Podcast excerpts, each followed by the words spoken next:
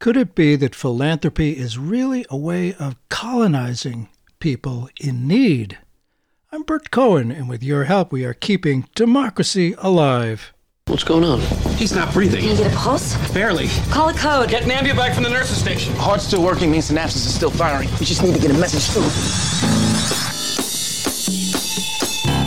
Prosperity for the few, the rights of U.S. corporations to extract from the land of Central America and exploit the people of Central America. What we've really seen is a financial sector that's gotten out of hand. There's a huge gap between public opinion and public policy. People don't feel that they can do very much. I speak tonight for the dignity of man.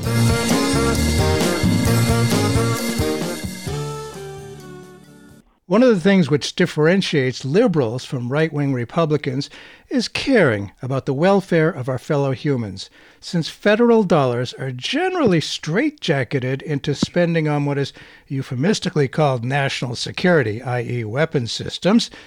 It's been left to generous, well meaning individuals to give money to charity. As a result, our charities that do great important work are forced to spend a lot of time and money begging for dollars. And as this traditional process goes on, the inequities, the great needs, continue unabated. Today, we'll look at the very concept of charity and consider alternatives. Those of us lucky enough to grow up in the middle class, I remember when there was one, were taught that we must help those less fortunate. Thus, the idea of philanthropy is as American as apple pie, and it reinforces the system of ensuring that there are a few people who are super rich. But who does philanthropy serve more? Those who receive or those who so publicly contribute to charity? Our guest today, Edgar Villanueva, in his new second edition of Decolonizing, Wealth Indigenous Wisdom to Heal Divides and Restore Balance, looks at the cultural roots of the notion of charity. Underlying the spirit of charity is a reinforced economic inequity. The book looks at other ways to tap into the spirit of sharing and caring. Edgar Villanueva is an award winning author, activist, and expert on the intersection of race, wealth, and philanthropy. He's founder and principal of the Decolonizing Wealth Project and Liberated Capital, which uses education, radical reparative giving, and narrative change to disrupt the existing systems of moving and controlling capital. Villanueva also advises a range of organizations, including national and global philanthropies, Fortune 500 companies, and entertainment and media firms on social impact strategies to advance racial equity from within and via their investments. Edgar Villanueva, thanks so much for being with us on Keeping Democracy Alive. It's a pleasure to be on. Thanks for having me. Well, you say uh, uh, philanthropy is racism in institutional form. Uh, and you were philanthropy executive for 14 years. You've seen past altruistic facade and looked into the shadows. The current system, you say, reinforces colonialism in which there are white saviors and experts who allegedly know best. I don't like that. Villanueva suggests that uh, instead of handouts, reparative action is what reaches the target far better. And you suggest bringing the oppressor into a circle of healing. After more than 16 years as the lone indigenous philanthropy executive at the table, you call for expansion of parties involved in decision making as a needed medicine for what ails philanthropy. You say we need to push the philanthropic industry to sit with the discomfort they have avoided and take in the reality of the colonial structure of it. And then democratize philanthropy. Whoa, what a concept. To heal from the effects of colonization. Recipients today are at effect rather than at cause of the well meaning aid. And that's really got to change. In this new second edition of the book, you say that the real bottom line at philanthropies remains power and privilege. But you say with proper in, uh, intention and approach, philanthropy can become appropriate medicine. Well, again, thanks for being with us. It's hard to hear that the structure of well meaning philanthropy does more harm than good. Let's start by you talking about the relationship between economic injustice and systemic racism and the role of philanthropy. Well, when we think about poverty in this country, uh, poverty is the direct product of very intentional um, policies that have been put in place, economic policies over generations that have provided accumulated benefits for some folks in this country, namely white folks, and accumulated benefits for um, black, indigenous, and other people of color. And so we have, when we think about our entire economic system in this country that was practically um, essentially built off um, of the slave trade industry, there is, um, you know, racism in the DNA of how our economic system even works in the first place. Um, of course, philanthropy is a byproduct of that system that that, that is uh, inequality, and so the fact that we have a system that allows for the accumulation of so much wealth in the first place to even be able to start these foundations, um, you know, is something that we have to consider. That the history behind um, the policies and the racism that has afforded um, so few people that opportunity. Well, you there's a lot packed in there, I must say, and and you say that there is today a one trillion dollar philanthropy industry. That's mm-hmm. hardly how it's usually thought of. Why do you call it an industry? It is an industry. When we think of the word philanthropy in itself, um, philanthropy in community or philanthropy in our cultures is really just about sharing. Um, the word literally means love of people. And so I know um, growing up, um, as you said, philanthropy was as, as you know American as apple pie my my family was very generous. My mom, uh, you know, if, would take food over to the neighbors if someone was sick. These are acts of generosity that um, really um, represent what philanthropy is really all about. What has happened in the last hundred years or so is that this um, this this act of giving has become formalized or institutionalized and has become an industry. Um, most of the foundations that exist in the United States right now, we're talking about hundreds and hundreds of them now. Most of them were started in the last 20 years because what has happened is that uh, wealth advisors and those who are, um, you know, providing uh, consulting to people with wealth, they push them towards starting foundations because they see this as a, a wealth building opportunity. And so the, the act of giving, the act of charity has now become very institutionalized across this, this industry of hundreds of organizations that are holding assets, charitable assets, and are making decisions around who benefits from those assets. Well, that is interesting. I, you know, hadn't thought about that, but you know, why, why are there so many new philanthropies in the last twenty years or so? Well, in the last twenty years or so, maybe it's unrelated. There's a huge uh, flow of wealth from the bottom up to a very few at the top, and in order to justify their tremendous new wealth, well, I guess publicly they, they have to do something like that interesting stuff. And and you and I spoke about three years ago when the first edition of Decolonizing Wealth first came out. What has changed in the world since we last spoke? Why is there a second edition? How has the conversation expanded beyond redirection of monies to include reparations?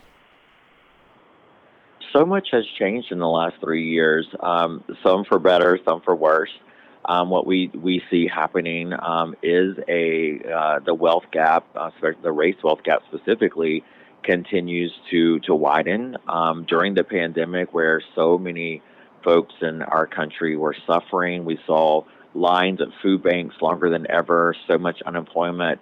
During that time, the wealthiest folks in this country got even wealthier, including the ones who were making very generous, large contributions and so we're seeing um, we're not we're not seeing changes there, right, in terms of this growing wealth gap. At the same time, I wanted to um, write a new edition, an updated edition of the book, because there have um, there have been many organizations, institutions that are taking steps forward to change this, and I wanted to, um, you know, provide examples of um, organizations and philanthropists and others um, in other industries as well who are um, really stepping into this idea of truth and reconciliation and healing so that I can um, help folks understand that we're not just talking about a, a pipe dream, um, but this is actual, um, you know, real steps that we can take in our communities to uh, see us uh, move forward and to achieve balance. So some people are actually getting it, what you're talking about. Give us some examples. It's it's you know it's always so much easier to criticize than to to show what works. Tell us about some of what you were just describing, please. Some of the things that we see um, happening that are that are inspiring.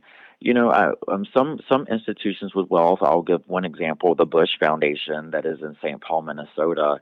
This is a, a billion dollar foundation, and they they fund um, in several states in the, the midwestern part of our country um, Bush Foundation is, is, you know, just sort of a average run of the mill foundation um, that has been doing, you know, great work. They're not necessarily radical or liberal um, by their by their own definitions, but they they they took time um, to the board there, read my book, had a number of conversations. Um, I was able to consult with their staff over a number of meetings, and they said, you know what, we have to, uh, you know, we have to acknowledge that we as an institution of wealth has we've benefited from this accumulated benefits and, and privilege that comes with that through the years while you know black and brown folks in our communities have not had access to the same types of opportunities. You know i tell folks that um, as a native american apple computers has been around longer than our right to vote and so you have to understand there, there's a there's a history of you know um, at, at, play that has really prevented uh, you know um, opportunities in, in native black and and uh, other communities of color.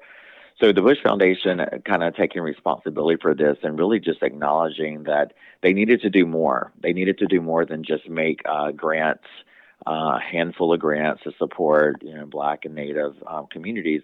They decided to dig deeper and actually to redistribute um, what is the equivalent of 10% of their endowment to create two trust funds, um, $50 million each one for the black community and one for the Native American community. And this isn't just, um, you know, philanthropy as usual, where a foundation would mm-hmm. typically kind of force like this is how you have to do it this is what you have to fund this is our theory of change they're literally handing over those dollars to these two communities in their region to redistribute that wealth to individuals in a way that uh, they see fit for their communities this is kind of unheard of yeah. very unprecedented in our field so um, it's one example that's really inspiring me that a, a different way is possible and that these institutions can change and that this wealth can be redistributed.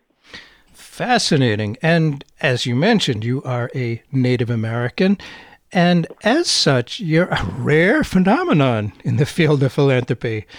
Numerous reports, conferences, and task forces in the field of philanthropy have tackled the issue of diversity. What, what do the numbers tell us about the impact of such initiatives on who is actually represented and included. How diverse are the members of the boards which decide how much money should go where? And also, uh, tell us, please, about the proportion of money given specifically to communities of color. A lot of questions in there. Absolutely. Yeah, this is a very important question um, because there there is a direct correlation correlation um, between who sits in these seats making decisions and, and obviously where money goes. We have a diversity crisis in this sector. When we look at the numbers, we know that 92% of foundation CEOs are white. We know that 89% of boards or trustees are white.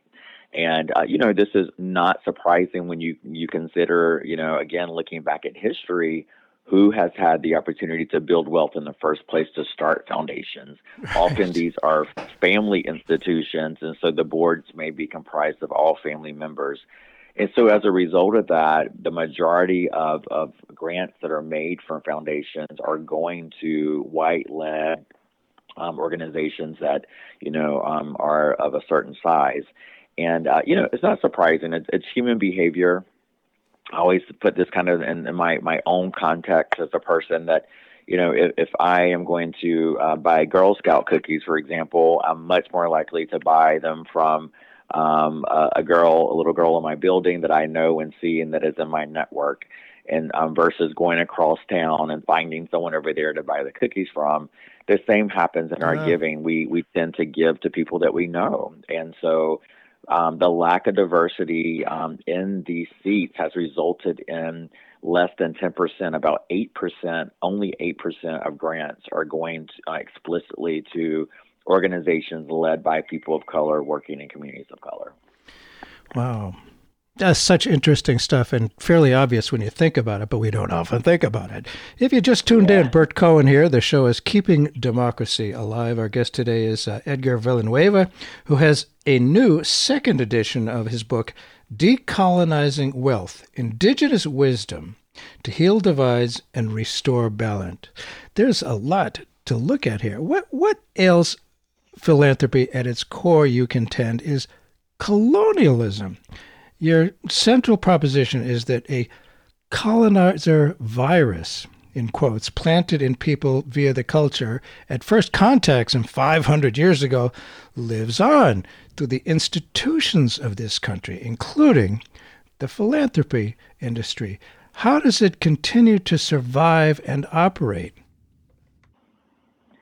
It continues to survive because we have, uh, you know, if you think about in context of a, a, a, virus, which we all know all too well um, due to this pandemic, it continues to operate because it has not been diagnosed or called out. There's not there's not been any accountability in this industry to really um, push folks to change. Back to that issue of diversity we were just discussing We've spent uh, tens of thousands, if not hundreds of thousands of dollars on studies and reports, and it's been the topic of so many panels at philanthropy conferences through over the last two decades um, that I've attended. Yet we're not seeing any change um, because there's just no, um, you know, real accountability for, um, to make that happen.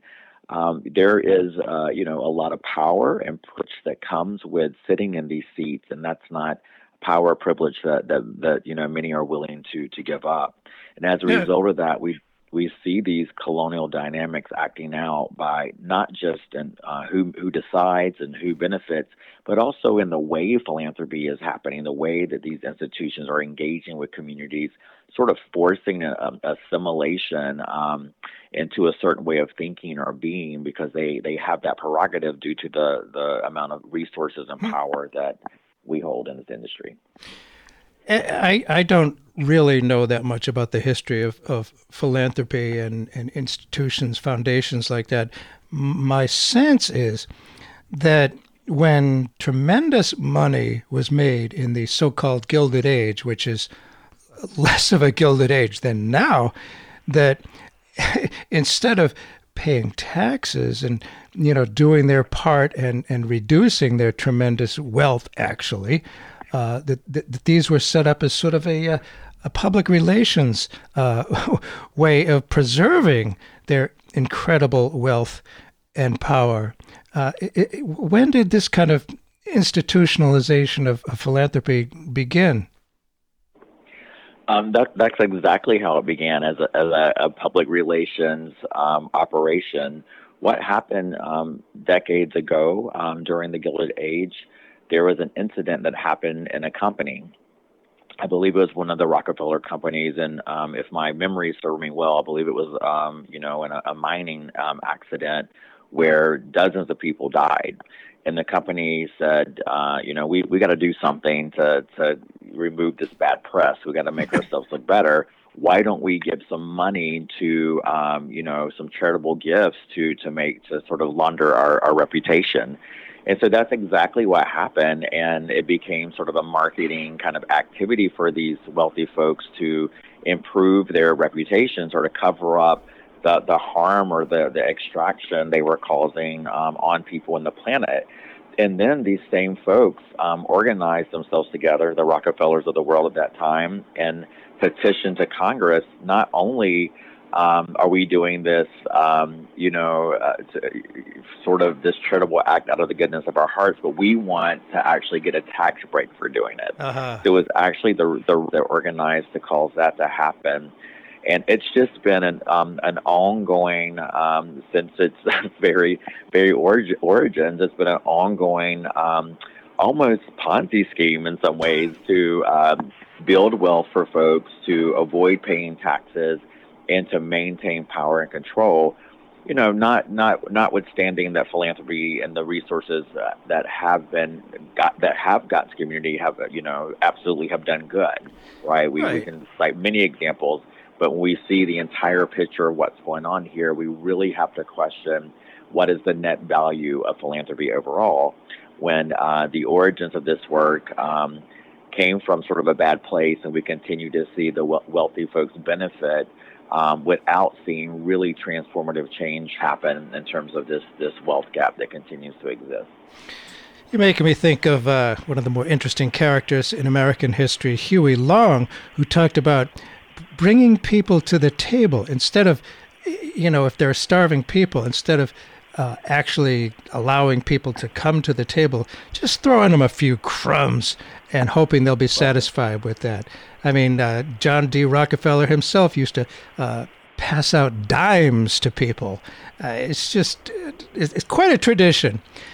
And foundations are required by law to pay out a minimum of 5% of their total assets each year. What about the other 95%? I mean, aren't foundations set up to give money away? You would think that, right? um, so the, the 5%, this is what this is called the minimum payout rule. This was uh, um, a law put in place in 1976.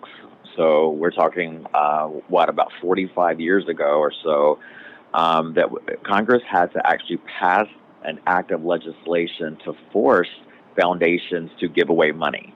So, you know, folks were starting these foundations, putting millions and millions of dollars into these these uh, entities or these vehicles, and getting major tax breaks, and then there was no public benefit to that at all. The money was just um, actually invested in private markets or sitting in a bank. And so when they uh, enacted the minimum payout rule, the 5% in 1976, it was intended to be the floor. And what has happened, uh, you know, uh, generations later or or so, is that that that uh, five uh, percent has become the ceiling, and that's that's um, pretty much the most that um, private foundations pay out. And so we're talking about 95% of this trillion dollar industry, um, where you know, uh, again, charitable um, assets, tax deductible 95% of that money is actually invested in private markets uh, with the goal of building and generating more wealth. And um, and what we know about that 95% is that a lot of those investments are uh, are the majority actually about 85% are invested in harmful and extract, uh, extractive industries. And so there's a there's a hmm. lot of things that the, the public doesn't really realize when you when you hear of a foundation, you know, doing a press release about a big grant initiative. That's fantastic. Uh, but these institutions are sitting on a lot more money um, that is not actually benefiting the public and, in fact, might be harming the public.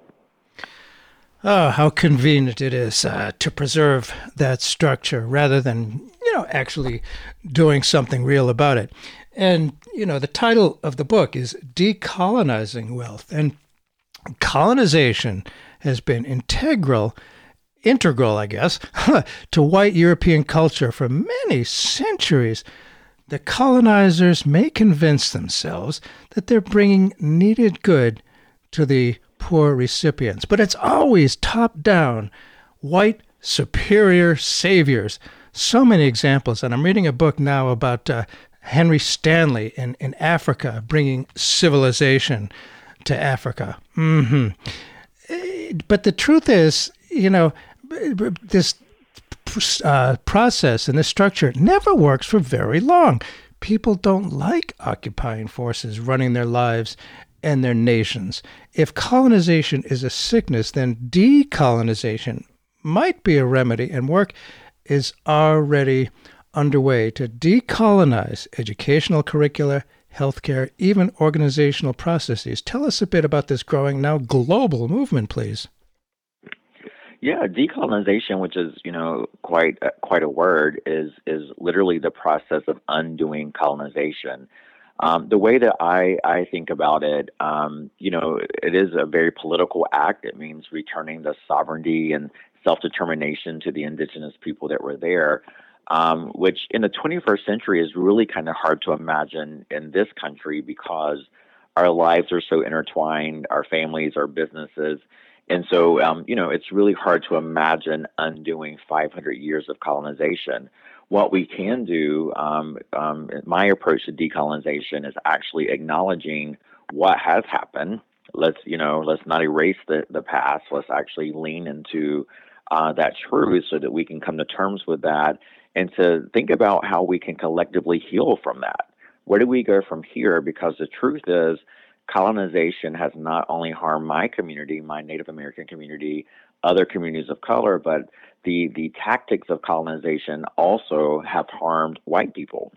And so uh, we're a young country, 250 years almost here, and uh, we, we, we have to see that there are some things that are not working for us, and we've got to come together and figure out um, how we decolonize. How can we undo some of these things that are in place that um, are hoarding resources um, just in a small group with a small group of people, hoarding power. How can we shift that so that we can all get what we need and we can all thrive and we can heal from our history um, of, of racism? Boy, it sounds it sounds good and it sounds uh, frankly realistic and possible. And of course, decolonization, which you say is, you know, it's a big word. It's not a familiar concept to most of us. Give us a sense of the decolonized life. What does a decolonized work environment look and feel like? A decolonized learning environment? A decolonized economy?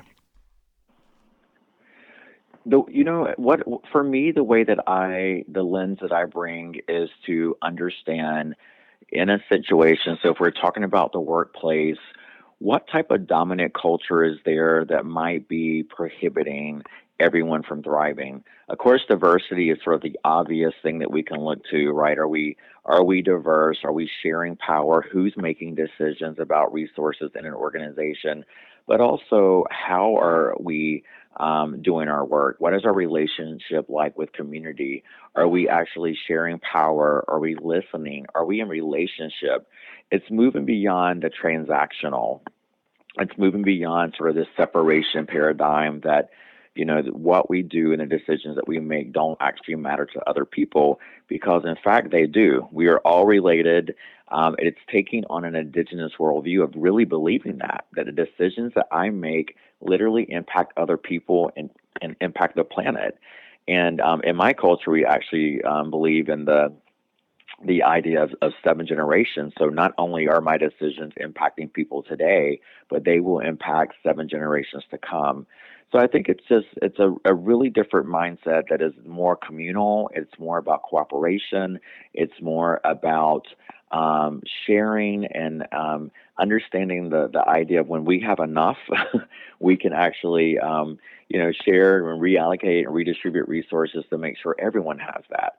So decolonizing wealth is, is not about um, taking a, a, vow of poverty. Um, it is about making sure or working or wanting um, everyone to benefit from wealth and then for it not to be concentrated in, in just a certain place.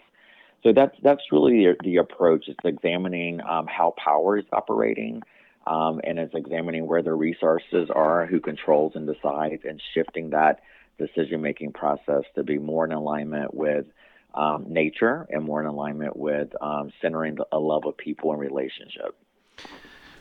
Yeah, again, it's decolonization is sort of an unfamiliar word, but what you're describing is, is not all that complicated, actually. And one, one thing I cannot figure out, and I'm hoping someday psychiatrists, psychologists, whatever, can can uh, figure out why people who have, say, a couple of hundred million dollars are in this frenzy for more, more, more, more. I mean, you know, like uh, uh, Bezos has like two hundred billion dollars. What? How, I mean, how much money can you have? A billion is a thousand million, and having two, it's like, it's beyond belief. How much money do you need, and what does that do by concentrating so much incredible wealth in the hands of so few people? You know, what what does that do to democracy itself. I mean, you talk about harming white people. Talk about that a little bit, if you would, please. You know, the, the truth is, um, I, I, I, think for folks who have enormous wealth, I've had the opportunity to, to meet and interact with some of these folks.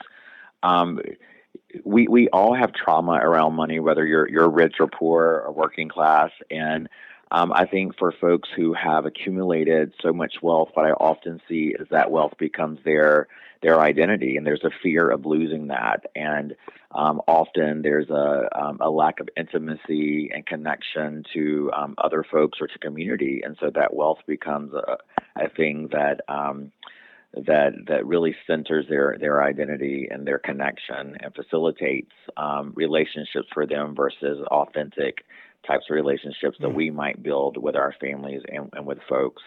But the idea of of colonization harming all of us, um, the truth is the tactics of colonization, which are about dividing, conquering, controlling, separating, dominating, um, you know, really do lead to um, harm uh, and cause harm for, for all of us. It's very obvious how that might happen for um, folks who don't have wealth or for people of color. But in white communities, um, it's it's really just a false reality to think that we can, um, you know, uh, build fences around our homes or, you know, uh, lead companies and make decisions about, um, you know, um, at, at, work potentially. I'm, I'm thinking of like in the corporate sector where there's this false idea of like I can dump, dump waste, you know, right down the street or on the other side of town and it doesn't impact me. Mm-hmm. The separation um, paradigm that is just unrealistic. The truth is, subscribing to these um, types of behaviors of hoarding, um, dominating, controlling, and oppressing are are destroying our planet, and ultimately will destroy all of us, and are creating such div- divisions in our um, in our community and um, separating us. And, you know, we see what has happened in this past year where white supremacy has just been so visible in ways that I never imagined I would right. see in my lifetime, right? And this is not. This is this is something that is harming all of us and um, the the type of life and community that we want to have um, as a nation. Gosh, fear is such a powerful thing and it causes so much damage, and it doesn't have to be that way. For those who may have just tuned in, Burt Cohen here. The show is Keeping Democracy Alive. We're talking about something that doesn't normally get talked about philanthropy and some of the real problems with that, and, and how, you know, it, it, it preserves power more than it really helps and addresses the actual problem. Our guest today is Edgar Villanueva. He's got a new second edition of his book, Decolonizing Wealth Indigenous Wisdom to Heal Divides and Restore Balance.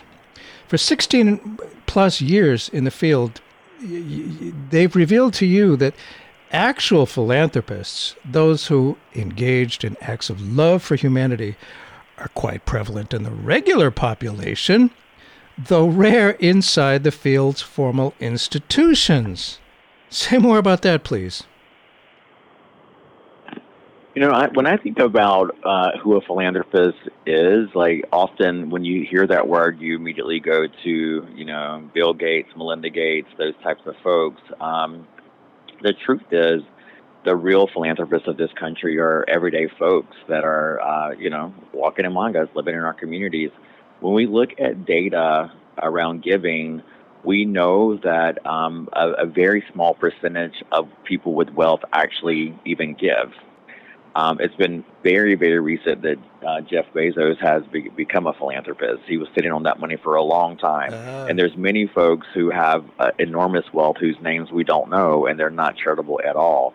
But what we know is that um, everyday folks, uh, working class folks, um, we give away a higher percentage of our incomes. We're we're extremely generous, and so the real philanthropists are uh, are just everyday folks who are, who take care of their families, who take care of their neighbors, who give to their faith communities, who give to their schools, who are supporting nonprofits.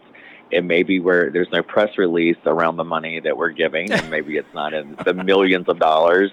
Um, but the, the fact is, um, we are a very generous people, and um, I, I, think we should all reclaim the title of philanthropist and, and, and take on that identity because that's um, that's where most of the giving is actually happening. Is just from everyday folks who are giving twenty-five dollars, hundred dollars, whatever we have to support, um, you know, good causes in our community. Interesting. I, I can certainly see that, and I must say it. When I see buildings named after people who gave a lot of money who are still alive, it just it sort of creeps me out somehow. That you know, why do you have to have your name on a building? I mean, is that really what what's going on here? you know, I know they, they pay for these these new buildings, etc. But mm, just something about it just ain't right. On, on the other side, hardly any of us think of ourselves as healers, nor do we think about calls to action as medicine. In fact, American culture generally disparages such thinking. I wonder if you could please say more about that. You know, I have to say that in my journey in the last couple of years, I um, did not think of myself as a healer. I talked about healing a lot. I think healing is the only path out of this mess that we're in right now as a country.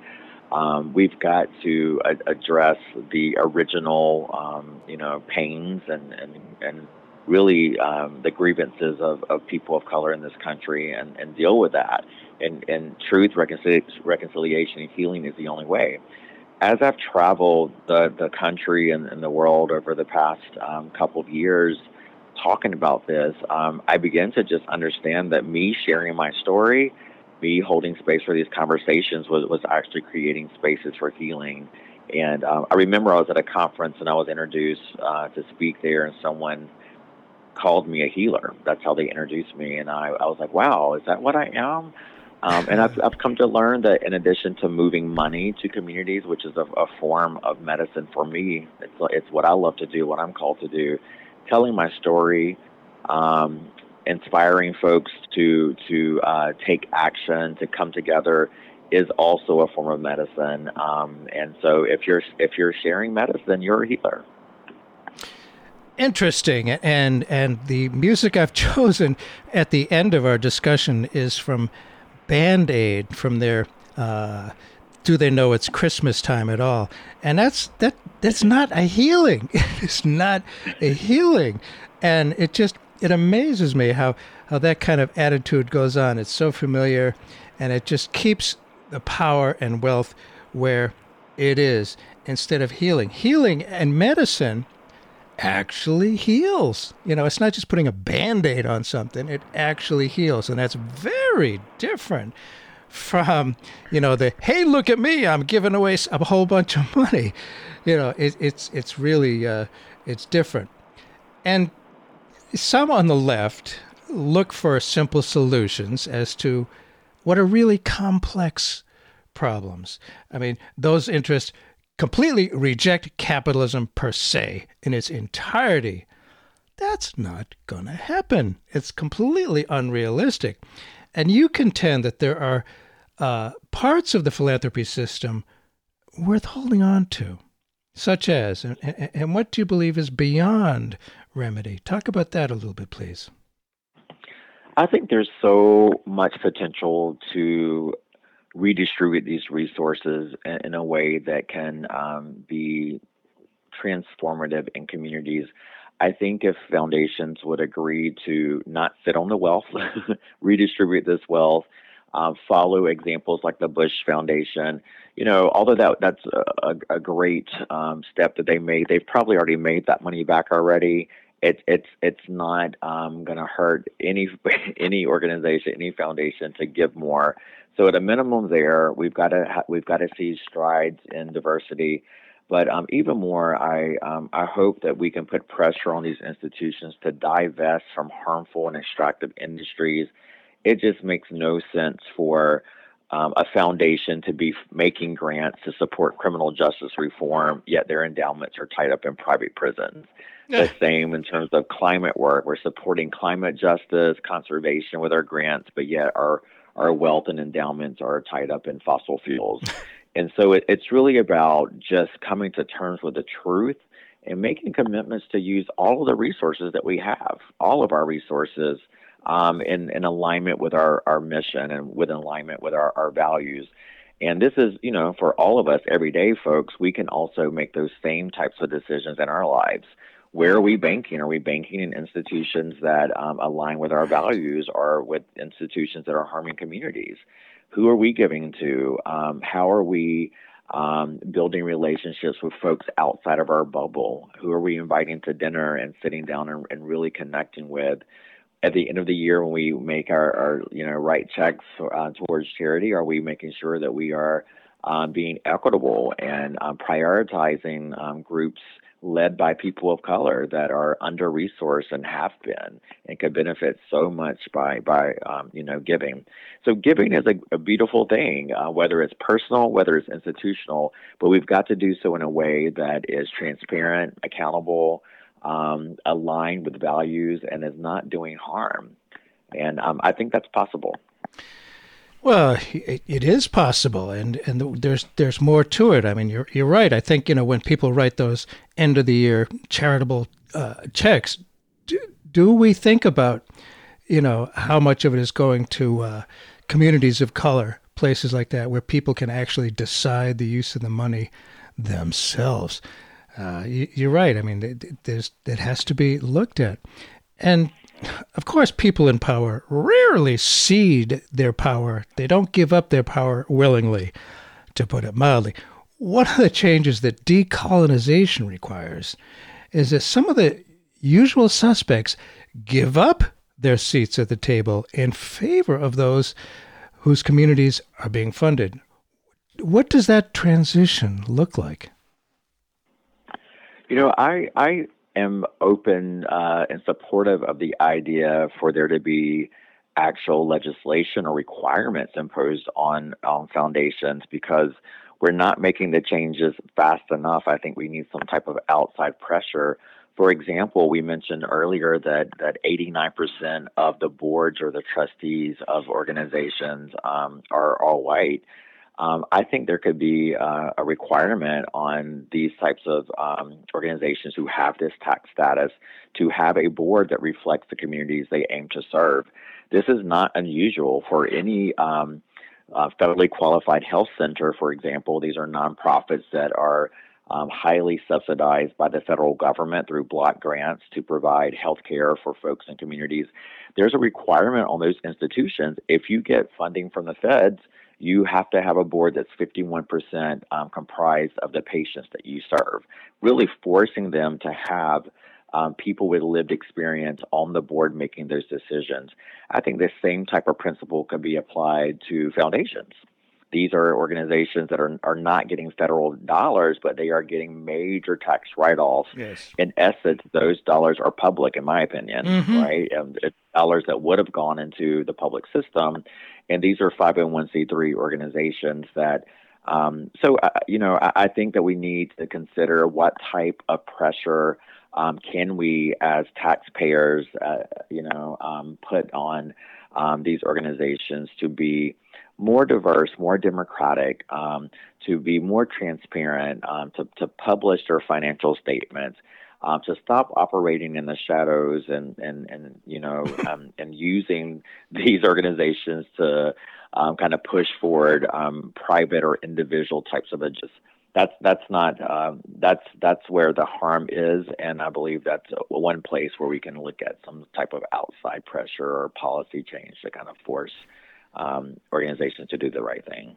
And of course, we have a huge legislature in Washington 435 in the House and 100 in the Senate. And they're generally just kind of putting out fires most of the time. But I wonder do you know of any examples of members of Congress uh, in either body talking about what you were just suggesting? It seems like it could be uh, popular. Is there anybody doing it? The challenge is, uh, you know, a lot of the folks who have the wealth to start foundations are also lining the pockets of politicians, and so that's so you know it, it's really uh, it, challenging there. Uh, yeah. the the other thing, if you've ever received a grant from a foundation, they will be really clear with you that you can't use those dollars for lobbying. That's that's against the law for um, a private foundation to fund lobbying. Yet once a year, um, foundations convene. It's called Foundations on the Hill foundations convene and go to D.C. and continue to make their case to uh, basically for, for Congress not to change anything. And so they themselves lobby on their own behalf, but they will not allow their um, beneficiaries to lobby. Um, so, so there's there's a lot of contradictions uh, there. I will say what has happened recently, where we're, we're seeing some some groundswell of movement, um, uh, is around donor advised funds donor advised funds is sort of the new wave uh, that people with wealth are hiding their money because foundations, if you start a foundation, you have to have some type of operations going on. You do have that 5% required payout. So instead of um, starting foundations now, people are putting their money in donor advised funds at financial institutions like Fidelity, um, for example. In donor advised funds, where you can put millions of dollars, there is zero payout requirements, and you don't have to have any type of operational foundation. And so, literally, you can just dump money into donor advised funds, get major tax write-offs, and those those dollars are sitting there accumulating interest with no type of public benefit. And so Fidelity Charitable um, is now the largest holder of charitable assets in the world. They're bigger than the MacArthur Foundation, the Ford Foundation. Um, so this is a, another way um, the where you know things have evolved for wealthy folks to be able to um, continue to accumulate and benefit um, without having any public um, benefit for for those tax deductions. Isn't that special? Mm, mm, mm, mm. For those who may have just tuned in, Burt Cohen here. The show is Keeping Democracy Alive. We're talking about a key aspect of democracy people having uh, some say in our own future and how tax dollars are, uh, you know, spent and, and you know, economic justice. Economic justice. How much democracy can you have if there's no uh, economic justice. Our guest today is Edgar Villanueva, and we're talking about his new second edition book, Decolonizing Wealth Indigenous Wisdom to Heal Divides and Restore Balance. And as it is with, with all of us as individuals, the system never wants to look in the mirror at things that have been done that are hurtful or embarrassing. You suggest that's exactly what needs to be done. That is, stories of exactly these regrettable experiences that may have the greatest impact, transforming us into healers. How? I think that's really the first step for for all of us towards healing is to hold up that mirror and to ask ourselves how have we potentially harmed communities? How have we har- how have we harmed others? For a lot of these philanthropic institutions, um, you know, they're well-meaning, good-intentioned um, folks work there. No one's going to a foundation probably saying, you know, I can't wait to, to not fund a, a black organization today. Um, but we, we have to step back and, and ask ourselves how we have harmed and what our responsibility is to repair, even in our personal lives, right? It's kind of, again, pretty simple, like you were saying earlier we were taught as children if you hurt someone, you, you apologize. And we're seeing this type of practice begin to happen more and more with, with um, organizations who are, um, you know, looking at the origins of their wealth, who was harmed in that process, and what the, the requirement for paying reparations might look like. We've seen this in the last um, year or two with the LA Times, who uh, the owner of that newspaper wrote a beautiful, beautiful apology acknowledging that you know, that company that has been around since the late 1800s, how they they have perpetuated uh, propaganda around um, white supremacy, how they have not um, been uh, diverse in their hiring, and all of the things that have happened through the years. Actually, documenting and acknowledging, and then apologizing, saying we're sorry, we are sorry, we take ownership for that, and this is what we're committed to do different moving forward everyone is putting together a DEI plan in their organization. They're thinking about diversity, but we have to also look back and say, well, yes, we're going to do things differently in the future, but what have we done in the past that needs to be repaired? That is a critical, critical step to the path of healing, and it's something that we as a nation must must really grapple with. We're the only one of the only countries that um, has not had a process of truth and reconciliation for all the things that have happened here. We just sweep it under the carpet. Yeah. We don't want to teach it in schools. We want to change, rewrite history, and so it's it's sort of like uh, you know, American the American way is to sort of just look forward and be futuristic and and kind of pretend that things haven't happened. And the downside of that is that that that pain is going to continue to fester under the the surface and and um, you know keep harming us. We're not going to break these cycles of, of violence um, or be able to move forward until we actually rip that band-aid off and, and, and get right to the heart of what's broken and commit to healing. Yes. And I was amazed to learn a few years ago in, in Massachusetts is a very good uh, Perkins School for the Blind. They do some great work. As it turns out, the money originated from the opium trade from China. What would be the harm in saying, oops, that wasn't a good thing? Let's carry on you know, our good work, but recognize that making money from from addicting people to uh, opioids not particularly a good thing.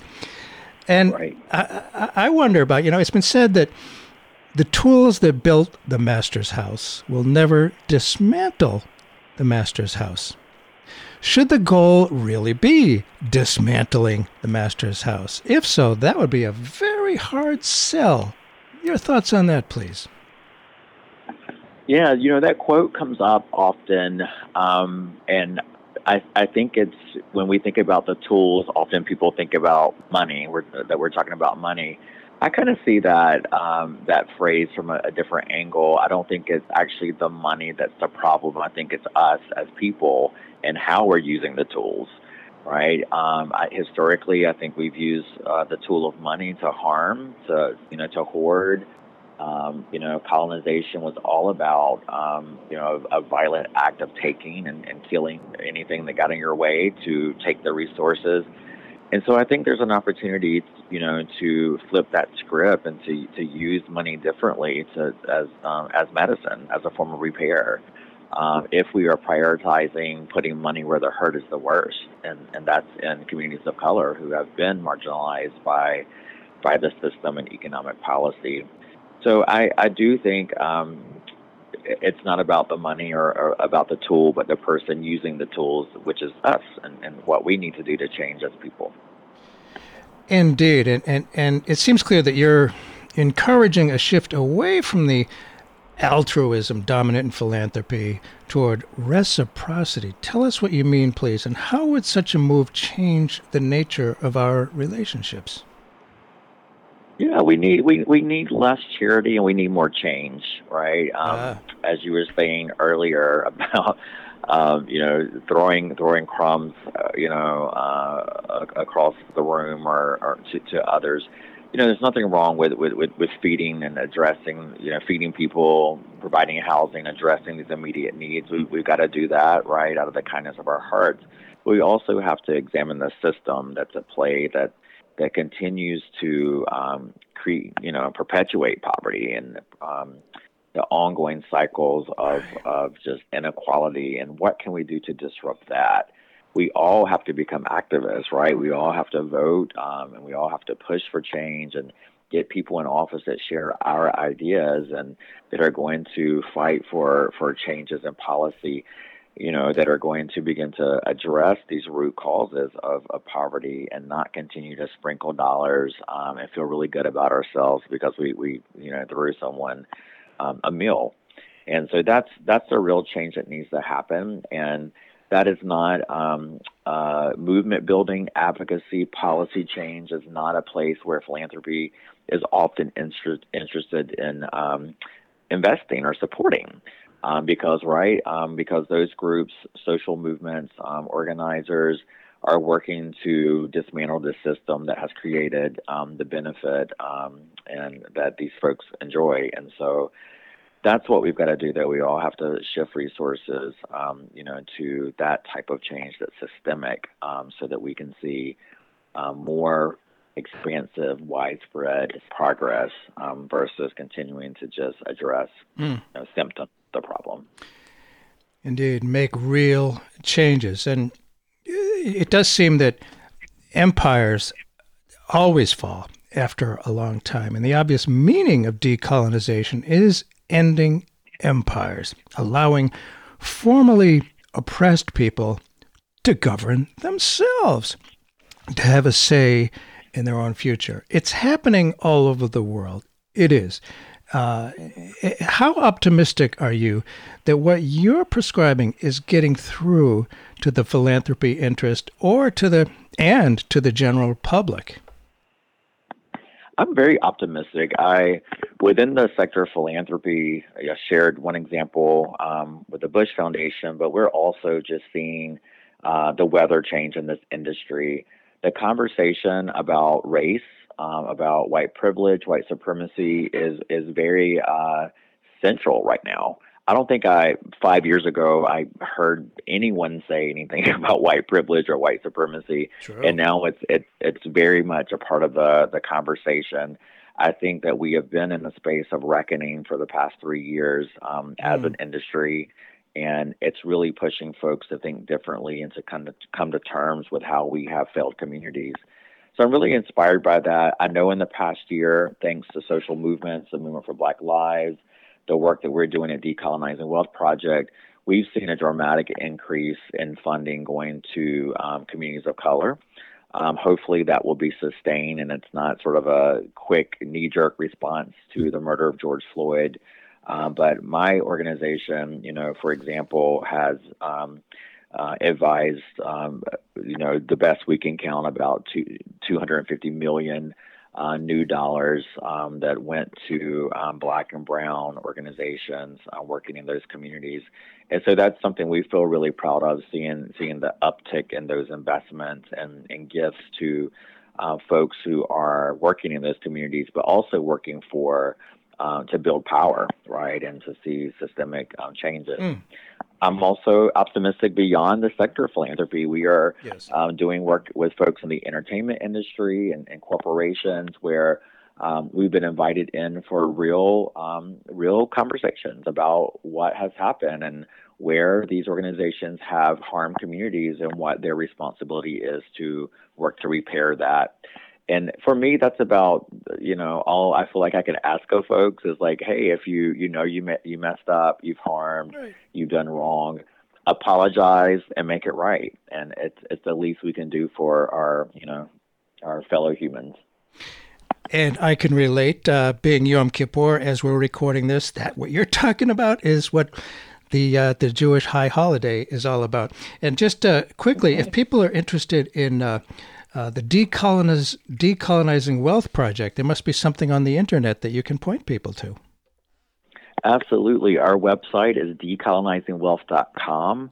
You can go there to check it out. Um, there's an invitation there to join our giving circle called Liberated Capital. It's a community of 350 plus donors who oh. we all put our money together. We're all philanthropists, $5 a month, $25 a month. And we've been able to um, raise about $5 million over the past year um, on our own to fund directly in communities. So lots of opportunities to connect there and to participate um, in your own way in this movement to decolonize wealth. And again, that website is what?